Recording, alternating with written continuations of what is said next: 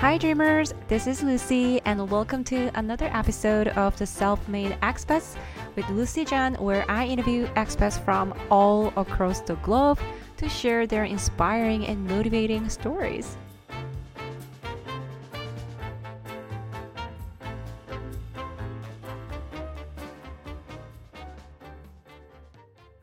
Today I'm here with Oleg. Oleg is originally from Russia and he now lives in South Korea. He's been living in South Korea since 2016 and his Korean is very, very good.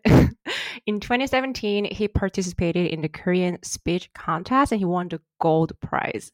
He also won the silver prize in the national debate contest and he graduated with a KAIST MBA degree in 2018.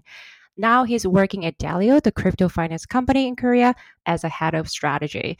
I have so many questions for him, and I'm so curious about his journey from Russia to South Korea and his experience living in South Korea as an expat. So welcome to the show, Oleg. So great to have you. Thanks, Lucy. It's my pleasure to talk to you today, and thanks for an opportunity to share my story.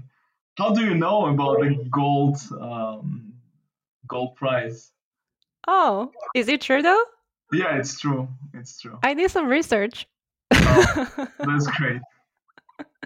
Yeah, when I saw that, you won this gold and silver prize at this contest, right after you moved to Korea, I was like, wow, I need to interview this guy. This guy seems very smart. So I'm probably not as smart as you think, but I'll try. As I mentioned, I have so many questions for you today. So you moved to Korea in 2016. That's almost 5 years ago. And what was your first impression about South Korea? Did you travel to South Korea before you actually moved to South Korea, or was it your first time? Yeah, all right. So I want to explain because I actually started in 2014. When I came here for the first time, it was just a summer school, and it was actually unbelievable summer for me, because my first impression, I was really amazed. I loved Korean food. I loved people. I made a lot of friends, and I already started to pick up the language, but it was just 2 months. At the end, I had to go back to Moscow. And after that, in 2015, I came to Korea again, twice, as an exchange student, one time to Seoul, one time to Daejeon. And when I was an exchange student, I traveled across the whole country, maybe even too much. And at one moment when I was traveling, I realized I want to stay here longer and maybe try to start my professional career here. I felt like Korea, and especially Seoul, suits me a lot. Like, Korea is one of the most innovative countries in the world, and I'm personally a digital geek. Like, I love using new gadgets, I love new technologies, I love playing new games, and so I just felt it's a natural fit for me from the very beginning. So after all that exchanges, I finally settled down here in 2016, as you mentioned, and finished last 2 years of my bachelor here. So luckily, both me and my brother, yes, I have a twin brother who is still with me here, we got the full scholarship to study in KAIST, master degree. And after that, we both started our careers here. He is now working in SK Telecom, driving investments, and I'm, as you mentioned, in charge of strategy in one of the biggest blockchain companies called Delio. Getting a scholarship from KAIST is just a big achievement, because for the listeners who don't know what KAIST is, basically KAIST is the best university in South Korea. A lot of, as you said, tech nerds or geeks are there, and all those smart people are studying KAIST, and getting a scholarship at KAIST is I had no idea about the scholarship. You getting a scholarship KAIST, so it's a new information which I am very, very fascinated with. So you mentioned that you came to Korea in 2014 and 2015, and finally settled in Korea in 2016. In 2016, when you finally moved to Korea, did you study in KAIST? Right away? No. So me and my brother went to a university called Chonnam University. It's located in Gwangju. It's one of the national universities here, and we also got a scholarship there. So that was the reason, one of the reasons we moved, because we got a full scholarship to transfer. And we thought it's a brilliant opportunity, because usually if you're a transfer student, you can't get a scholarship. So we thought it's a great opportunity. We could just finish our 4 years program in Korea, doing just 2 years. So we thought we should take it. Did you plan to live in South Korea after your study, or what was the plan? Okay, I'm going to study in Korea and then I'm just going to continue living in Korea, hopefully getting a job in Korea. What was your plan? Or are you a planner? That's a better question, I guess. Well, I think if 10 years ago you told me that I will be working in Korea and a blockchain startup, I would think you're crazy, that you're absolutely kidding me, because I never considered Korea, not even other country. I always thought Russia is a big country, and I always thought I'll have a lot of amazing opportunities in Moscow or somewhere else. So when I came to Korea, I did change my mind, because I could feel that when you stay abroad, the amount of things you learn and experience every day doubles or triples. And you are constantly exposed to people from different cultures. And this new environment challenges you in many different ways, and you have to leave your comfort zone. So I felt like I'm learning every day, and I really enjoyed it. So when we had an opportunity to move, I did not think much. Yes, at that time I had to leave some opportunities behind, opportunities that I might have had in Moscow. But I always know that the door is open. It's still open. I can go back anytime. And I also think that everything I do in Korea today is applicable anywhere in the world, not only in Moscow, not only in Korea, anywhere. And I think Seoul is also a very competitive environment. It helps me to excel myself every day. So it's a great fit for me. I felt from the very beginning. When you first moved to Korea, weren't you kind of feeling scared or worried about, what if I'm not, achieving my career goal that you might have had before? What if I could have a better career in Russia? Because obviously, even though you speak Korean, probably, it's not you're not a native speaker. So maybe you were thinking, what if, there are no career opportunity for me in Korea. Weren't you feeling this kind of? Don't you have any this kind of thoughts before? Well, I think when I just came, because I had experience in Korea as an exchange student, and 2 times. And every day I get up, it was in Korea. It was a different feeling from when I got up in Russia. In the morning, I would think I'm getting so much new experience in a country so different and so far away. And I felt it worth it when I had an opportunity to move, to settle down. Same with the job. I actually believe the professional career is apparently one of the most important things in life. And when you are young, of course, you want to give yourself a right trajectory for your future. But I think thanks to my parents and to myself as well, I tried to never put too much pressure on myself. I knew that whatever I'll do in Moscow, in Korea, I'll try my best, and one day it will pay off.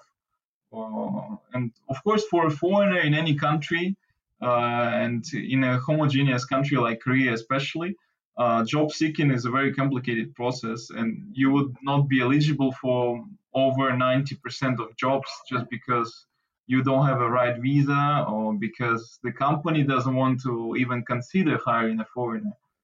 Even if you have a great resume or your language skill is great.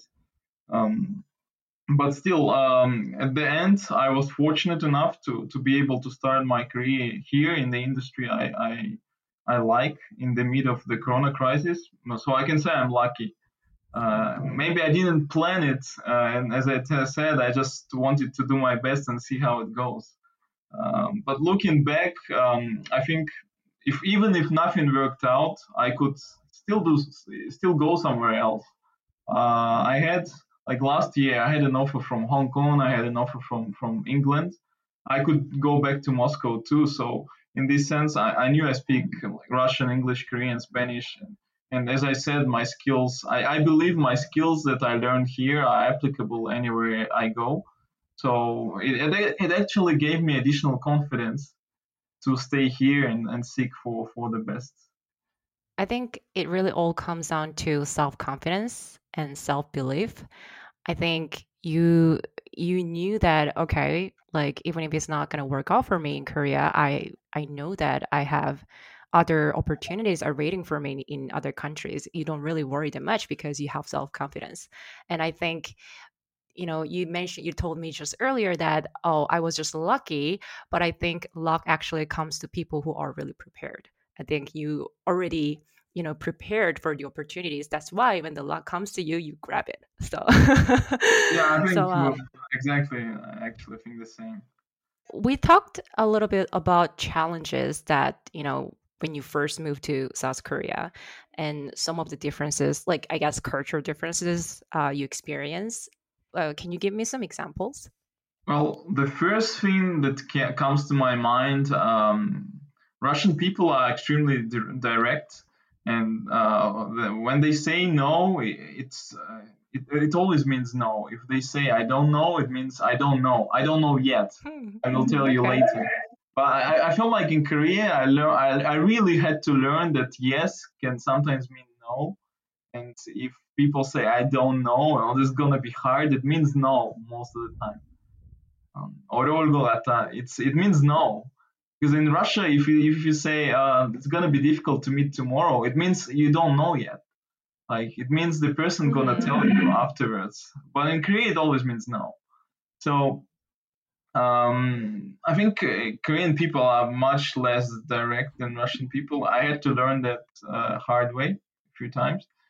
And another thing that's really different and that still amazes me is how goal-oriented everyone is in Korea. I think in Russia, you would meet a lot of people who are more relaxed, who are completely satisfied with what they have, even if their financial position is very unstable. A lot of people would be still satisfied with what they have and would not run around to achieve more. And in Korea, it seems like everyone is trying really hard to get to a better place, better university, better job. So in this sense, I think Korea is extremely competitive in every aspect because people do pursue similar goals in a similar way. So yeah, I think this is the difference I noticed. Okay, that's very interesting. The first one, you know, you talked about directness. Well, actually, I agree with you because, you know, before I actually live abroad, I was like more indirect, I guess, because Korean way. Oh, it's going to be difficult. We don't, you know, it feels very bad to say no. So we're just going to say, oh, it's going to be difficult. Let me tell you tomorrow. But actually it means no. But as a recipient, okay, are you going to tell me tomorrow what's happening now? But then now I've been living abroad for like almost 10 years. And now I realize I actually see myself way more direct. So I always say that, you know, I always prefer people who are direct because that's simple. You say yes or no. That's simple as it is. Yeah, of course. That's true. Sometimes it might sound rude, actually. I think for Korean people who have lived here for the whole life, you meet someone like I think when you meet a Russian person, or in Europe there are a few countries that are that have very direct culture. It might sound rude because people would say just no. If they don't like something, they would say no directly, and it might sound sometimes rude. But of course, there are advantages as well. And clearly, if the communication is more direct, you don't lose much time. It's more efficient.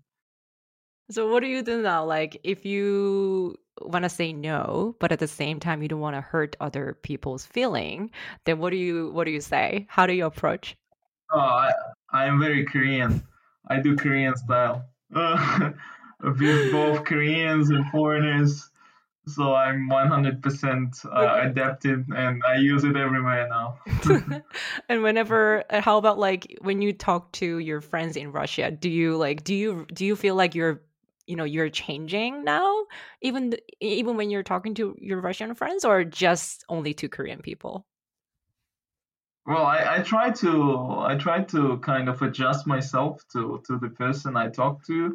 But yes, I think I changed. I try to care more about the feelings of the person. I try to kind of filter my communication so it doesn't really hurt anyone. I think I learned that in Korea in some way. Okay, well, that's a very interesting point. So, and then you... Earlier, we talked about some of the challenges when you first moved to Korea. And just before that, I have a question about your language skill. You mentioned that you speak Russian, Korean, English, and Spanish. You're polyglot, obviously. How did you learn Korean? All right. So the first time I started taking Korean classes was in 2014. Right before my first summer school here. And I continued to take classes after my summer school as well. I took classes when I was an exchange student. And when I came in 2016, I already could write and read and kind of speak at the intermediate level. Basically I studied both here. I studied in Russia as well. And I think the time I spent in Gwangju in 2016 and 17 helped me a lot, because the national universities, they offer a lot of opportunities to study language free of charge for international students. That was a great opportunity. And in general, you would not have many people to speak English with. You have to kind of challenge yourself. You have to speak Korean, because people around don't understand English. And I think that was the time I really elevated my level. So when I came to KAIST in 2018, I was already fluent. So, but even like, you mentioned that your language skill was very intermediate even before moving to Korea. So you were studying really hard in Russia, I guess. Do you have any tips of learning new language? Because obviously you've been living in Korea quite some time now. You know how important it is for Koreans to be able to speak English or learning new foreign languages. You probably would know, but still, I don't know. It's not very easy, I would say, even though like so many people, we've been learning English since we were young, but still not so many people are very fluent in English. So, but for you, I guess like from, 2014 to 2016, within 2 years, studying Korean in Russia by yourself, any tips? I'm curious. I actually believe the main difference between studying the language in the foreign country and in your own country is that in your homeland you will always miss some nuances, some speaking skills. You have very little chance to develop as much as if you have stayed abroad. But when we speak about like basic grammar structures, that might be more efficient to study in your own country, because the language of instructions is your own. And overall, I just think starting in your homeland may lay a basis for the time you settle down in abroad. So you won't get lost in the basic situations, and you'll be ready to pick up more. So in this sense, sometimes I think might work better if you study in your own country, the basic level. One more thing, I think when I moved here, I personally think having an open mind and being socially active is a natural tool to pick up any language. and adapt fast to the environment. Because I think most of my foreign friends who are good in Korean, they have one thing in common. Like 90% of them have one thing in common. They are open to new things and new food, and they are very tolerant to others' ways of living, and very social, very active socially. So I think it helped me. I have a very outgoing personality, and when I came to Korea, I started socializing. I started making friends, and so that helped me to pick up new phrases, pick up new language fast. Wow. Good for you. Because I know, like, you know, because Korea is getting, I don't know, because of K-pop, I don't know, K-drama, technology and everything. I can see that a lot more people, like I have some friends who really want to move to Korea, and I know some people who want to work in Korea, but one of the obstacles they're facing is language itself. And also, you know, all those work visa stuff and, you know, if they're going to be able to find a job, etc. So how was your job search journey as an expat in South Korea? At the time you spoke Korean very fluently already, but how was your experience? Yeah, so as you mentioned, as you started saying, I think obviously there are two groups. We can categorize Koreans, foreigners who look for a job in Korea into two groups. One is those who are fluent in the local language, and the rest are not. And of course, for the first group, for those who are fluent, it's easier. So fortunately, I belong myself to the group of foreigners who don't have this language barrier. And so I think I had a bit wider pool of potential jobs I can apply for. However, of course, I still did find it challenging. First of all, this corona crisis last year when I graduated, I think everyone experienced that, and I myself experienced the situation when the company that already hired me canceled the offer in the last moment, and that was really painful. And I remember last year many jobs offerings were simply disappeared. They simply disappeared. Even bigger companies canceled their recruitment. So it was hard. And I think you mentioned as well, second, visa rules in Korea are really strict. For instance, if the startup in Korea wants to hire a foreigner, they need to have a certain number of Korean employees already hired.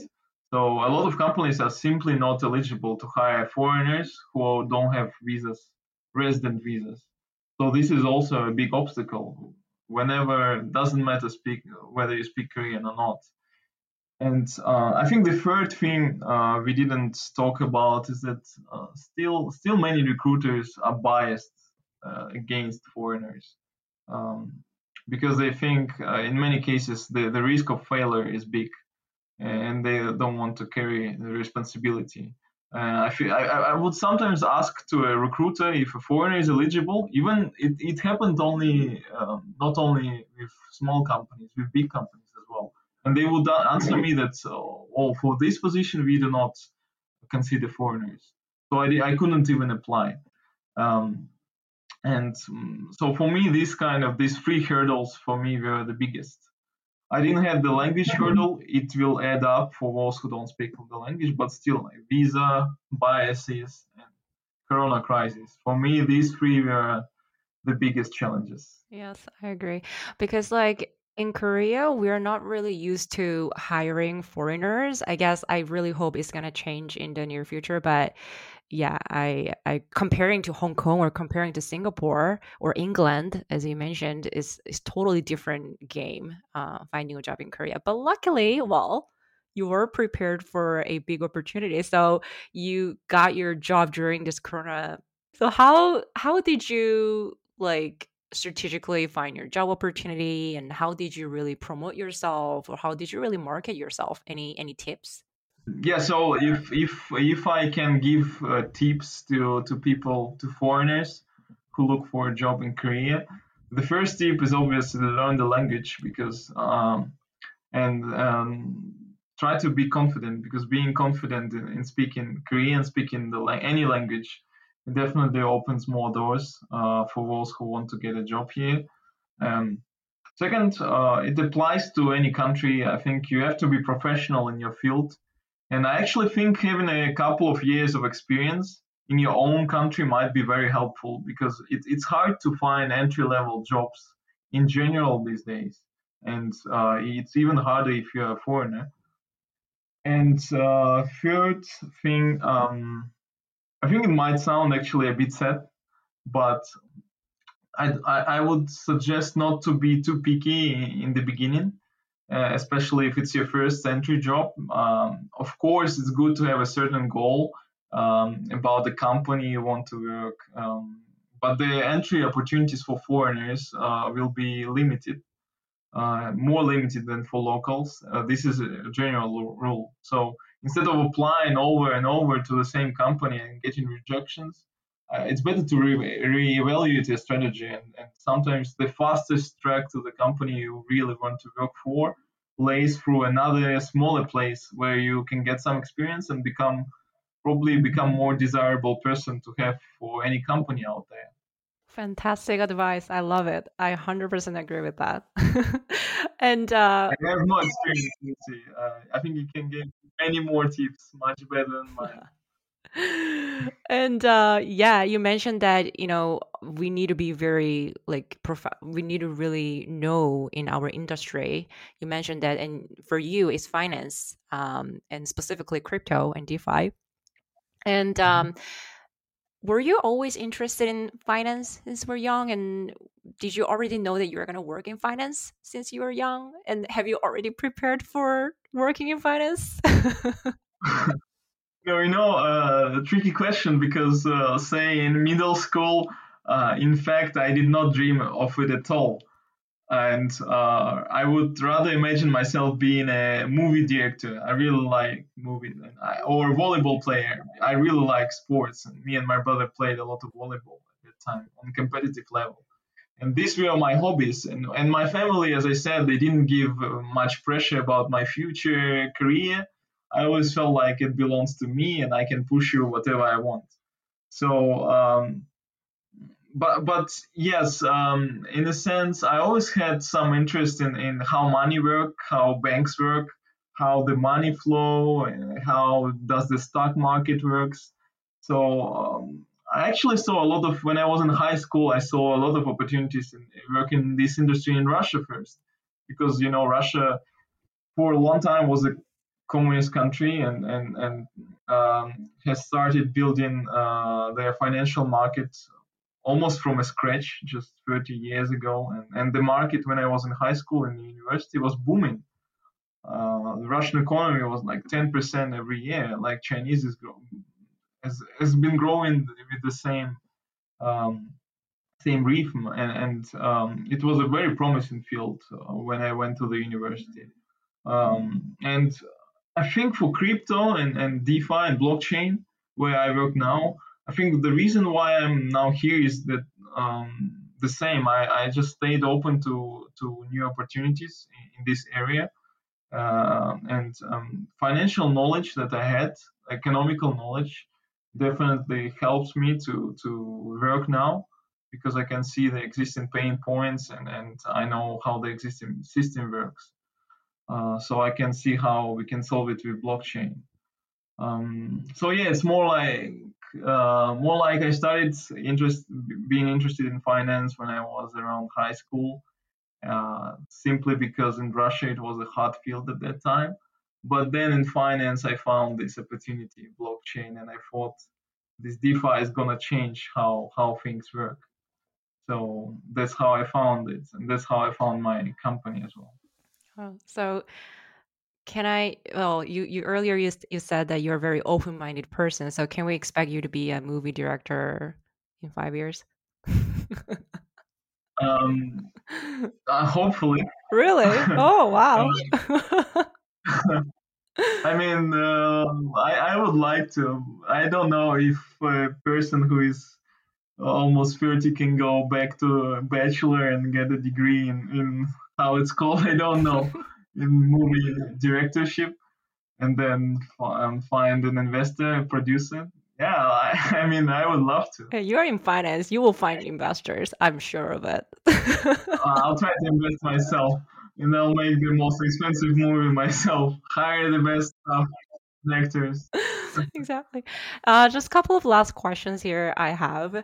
Well, for you, you knew that, okay, finance is really interesting, and you know that now you're in this crypto industry because it's going to change the world and you're passionate about it, etc. But there are also a lot of people out there who don't really know exactly what they need to do in their career. Maybe, oh yeah, I like finance, but what can I do in finance? Or, oh, I like technology, but do I need to be an engineer? All those questions, they don't really know what they really like or passionate about, but you seem like you found something that you're really passionate about and competent at it at the same time. Do you have any advice to share? Well, I think for me as well, as I mentioned, I didn't know what to do when I was, let's say, in middle school and in high school as well. I was not quite sure. I think if you are sure, it actually, in many cases, it comes from your family, and you would feel a lot of pressure. And it's not even your idea; it's the idea of someone else. And in the end, you might actually be not be satisfied with what you are doing. So I would not suggest to put too much pressure on yourself. Some people, I see a lot of people, let's say, in crypto who studied agriculture in their bachelor, and they moved, and they are very enthusiastic. They're earning a lot of money, and they love what they do. So they changed completely, and this is also a possibility. I mean, we are living in the 21st century, and I think the set of skills you have to develop are not laying in a particular major.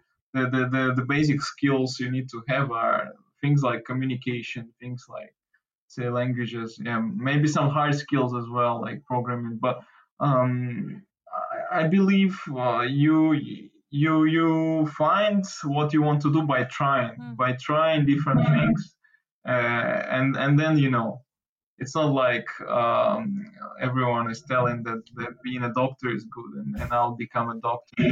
Like I'm envious. Like when I see people who found what they like very early, and of course, if it's not, as I said, if it's not their parent thing, who found this thing very early and who are happy doing it for 20, 30 years, I'm very envious.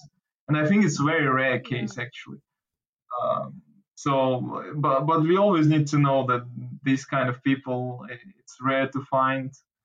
There are very few, and for most people, it's just trying and seeing what's the best fit for you. Wow. Not only job, for everything, I think, for food as well. Try bibimbap, try sundubu, and then you'll find out what you like.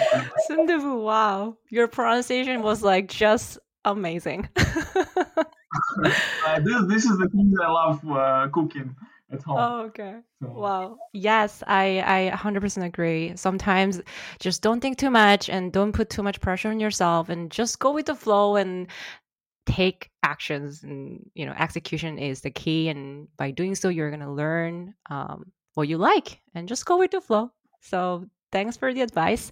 One last question, Oleg. What's your favorite book that you'd like to recommend to our listeners?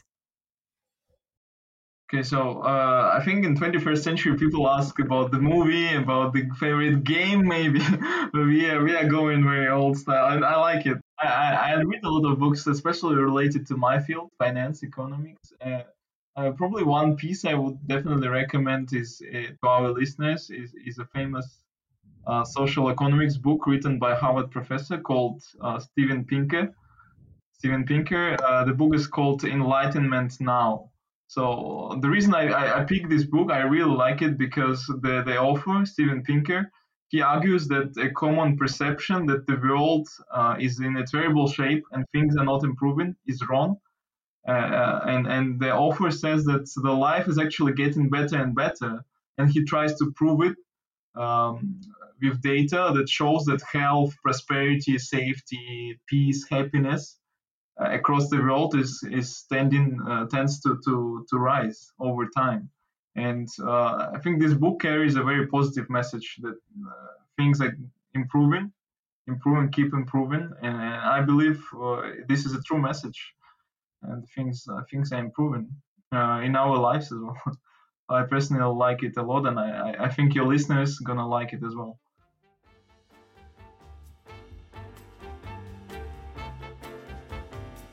Thank you for joining us this week. Hope you learned something new from this episode, and now you are motivated and fired up to make your dream come true. Make sure to share with others who might need to listen to this podcast, because this is something they needed to listen to be inspired. We never know. Lastly, be sure to subscribe and follow Self-Made Expats with Lucy Jeon on Apple Podcasts or Spotify, or wherever you listen to podcasts. And I will talk to you very soon. Thanks for being here.